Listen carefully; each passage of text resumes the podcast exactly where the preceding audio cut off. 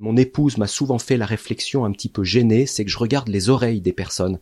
Or, naturellement, on regarde les yeux des personnes, et moi, je peux pas m'empêcher de regarder les oreilles, de regarder la forme du pavillon, de regarder si la personne porte un appareil auditif, de me dire, tiens, elle porte un appareil auditif, mais elle ne l'a pas bien mis, mais je n'ai pas à me mêler de ça parce que je ne suis pas dans mon contexte professionnel. Je vais aussi tout de suite repérer une personne qui a des problèmes d'audition, parce que ce n'est pas très difficile quand on a un petit peu l'habitude de voir une personne qui a des problèmes d'audition et qui n'a pas corrigé son problème d'audition. On voit toutes les manœuvres d'évitement que fait les personnes, euh, des oui qui ne sont pas vraiment des oui ou qui ne répondent pas forcément correctement à la question.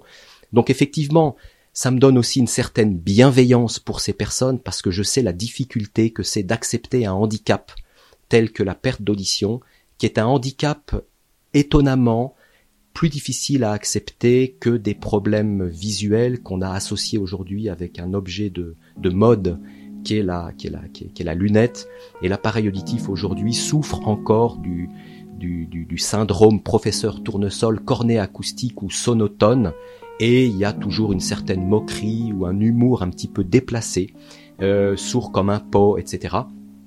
Euh, qui fait que c'est beaucoup moins accepté aujourd'hui.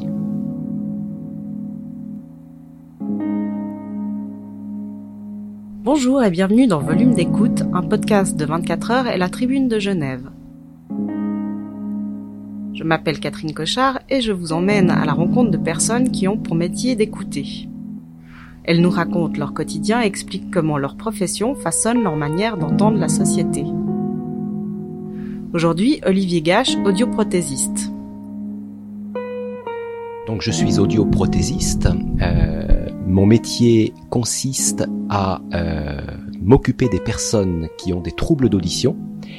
Euh, ça c'est vraiment le cœur de mon métier et de corriger les surdités à l'aide d'appareils électroniques correcteurs de la surdité qu'on appelle plus vulgairement des prothèses auditives, ce qui est un terme à mon avis inapproprié parce que euh, il ne s'agit pas de prothèse. Prothèse laisserait supposer qu'on va remplacer l'oreille. Or, on ne remplace pas l'oreille, on aide l'oreille. Donc, le terme plus exact, c'est aide auditive. Donc ça, c'est le cœur de mon métier. Je vais faire un certain nombre de tests pour bien euh, préciser la perte auditive de ces personnes. Et sur la base de ces tests, je vais régler ces systèmes électroniques pour corriger le mieux possible la perte auditive Final Kenneth War. La premier attempt. Pour le augenblik est Alors, C'est un matériau sonore euh, composé de six fragments de langues différentes, français, allemand, anglais, espagnol, chinois et arabe. Tout est mélangé. J'envoie des boucles avec ce type de son et euh, en direct, avec une petite sonde qui est placée à proximité du tympan, ça me permet de mesurer ce que les gens entendent sans l'appareil et avec l'appareil. Donc ça me permet de faire des réglages très fins. On reproduit en fait le spectre sonore vocal euh, dans sa globalité. Donc moi, ça me permet, avec un seul échantillon sonore de ce type-là, émis pendant plusieurs secondes, de mesurer toutes les caractéristiques, que ce soit fréquentielles ou dynamiques, du signal que j'essaye d'apporter dans les meilleures conditions possibles à l'oreille du malentendant. Un deuxième aspect de mon métier, c'est euh, aussi pour les personnes qui souffrent d'acouphènes. Les acouphènes étant donc des, des sifflements, des bourdonnements, des bruits que les personnes entendent et qui n'existent pas, euh, qui ne sont pas mesurables, sauf quelques rares euh, exceptions. Certains acouphènes sont objectivables, mais la plupart sont des bruits internes dont les personnes souffrent. Donc nous avons aujourd'hui des moyens technologiques pour aider ces personnes. Je m'occupe également des personnes qui souffrent d'hyperacousie, c'est-à-dire euh, qui sont agressées par les niveaux sonores trop élevés, qui ont une perception anormale des, des bruits.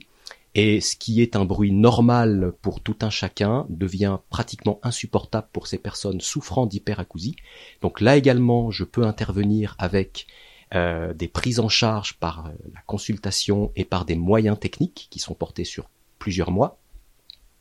Et enfin, le dernier aspect de mon métier, c'est la prévention contre le bruit et les dommages du bruit, avec bien sûr des conseils et la possibilité de proposer des systèmes de protection contre le bruit, vulgairement des bouchons anti-bruit sur mesure, avec tout un panel de filtres acoustiques qui donc permettent euh, à une personne qui travaille en usine de se protéger comme une personne qui travaillerait dans le transport aérien. Chacun a ses besoins et moi je propose des solutions pour protéger contre le bruit sur mesure.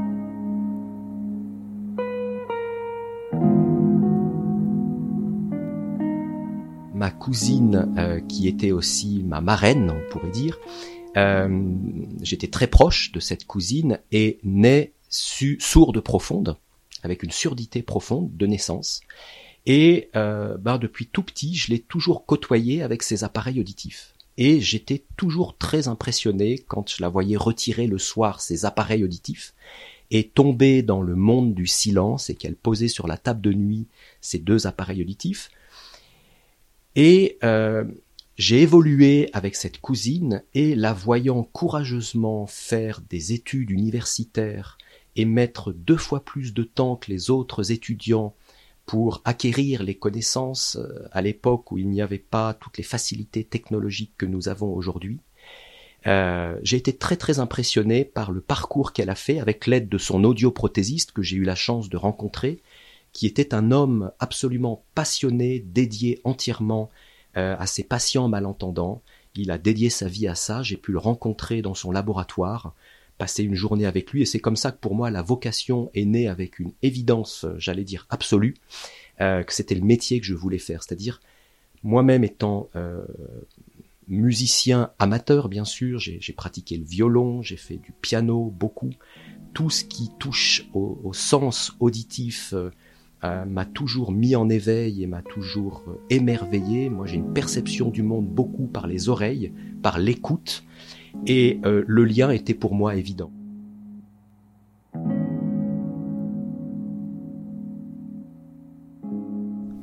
J'ai remarqué depuis, euh, depuis les années que je fais ce métier que les personnes ont beaucoup de vocabulaire pour décrire ce qu'elles voient, mais que le vocabulaire est très pauvre pour décrire ce que l'on entend. On est capable de dire ce que l'on voit en trouvant des adjectifs de couleur, de forme, euh, etc. Décrire ce que l'on entend, le vocabulaire est très pauvre. Les confusions sont nombreuses, c'est-à-dire les personnes confondent le mot réverbération, résonance, écho. Et moi, je dois être un traducteur de sensations. Et c'est ce que je me suis attaché à faire. Donc l'écoute de ma part est très très importante, c'est-à-dire pour essayer de rentrer dans le monde de l'autre. Qu'est-ce que l'autre essaye de me dire avec son vocabulaire qui est le sien donc j'essaye d'interpréter les mots qui ne sont peut-être pas justes dans le sens physique et acoustique du terme, mais qui décrit une sensation qui, elle, est juste.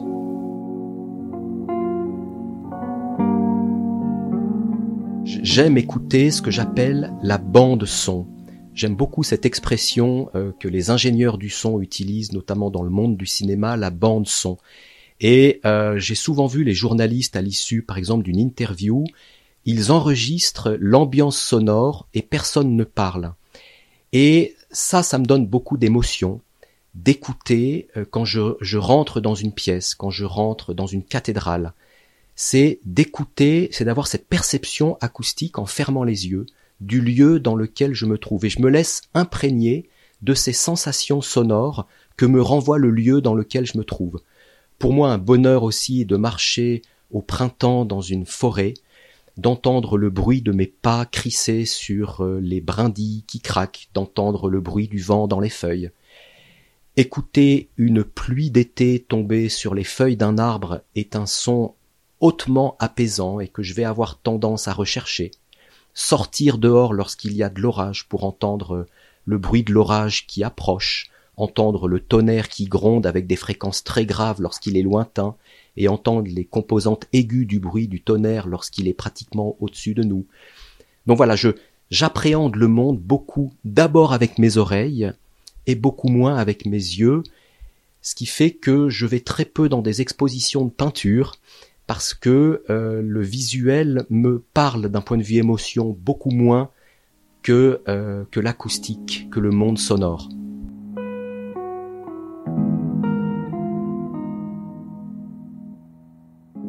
Au fond, en vous écoutant, euh, j'ai l'impression que ce que vous voulez rendre aux personnes qui viennent vous consulter, c'est la bande son de leur vie. Oui, c'est très joliment dit. Oui, très joliment dit. J'avais jamais pensé comme ça, mais effectivement, c'est leur redonner, c'est leur rendre. Alors rendre est peut-être euh, assez présomptueux parce qu'on ne peut pas rendre malheureusement à 100% ce que la nature euh, a repris, j'oserais dire. Mais ça, je vais le retenir parce que je trouve très joli. La, la bande son, pour moi, est un lien très fort à la vie qui nous entoure.